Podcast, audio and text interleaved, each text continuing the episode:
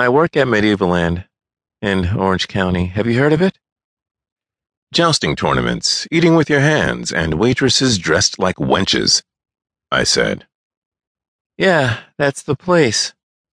Never heard of it, I said. The voice laughed lightly. Anyway, we put on nightly shows. I work as a squire in the show, which means I run around in fake chainmail, tights, and look like an idiot. Now I laughed, perhaps for the first time in a long, long time. I know, he said. Ridiculous, but what the hell? A job is a job. Plus, I get to work around horses, and I love horses. Anyway, we do this bit where we bring out a prisoner wearing an iron mask. An iron mask?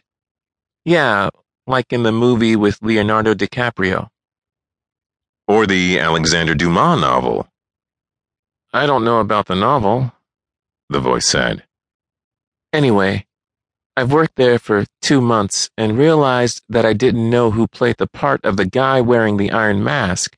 I mean, they just wheel him out then wheel him back, and we never see who he is. He paused, perhaps for effect. I waited, not so much for effect. I looked at the picture of my son on the desk.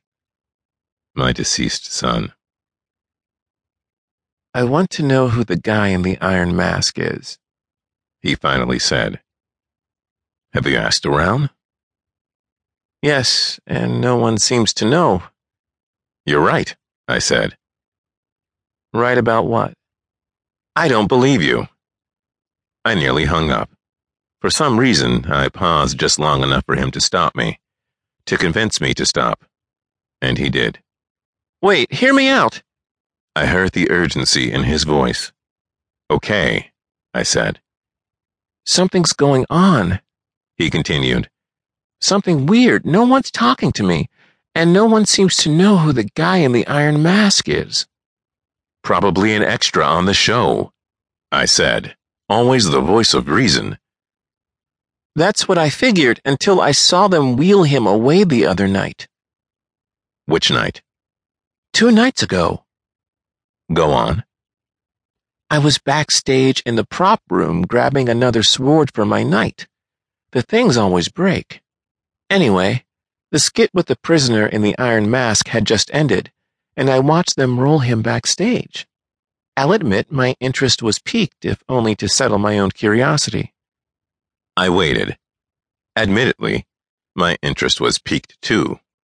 And who said the word piqued these days anyway? I thought about that as I waited. Finally, the voice said, The first thing I noticed was that they never took him out of the iron mask.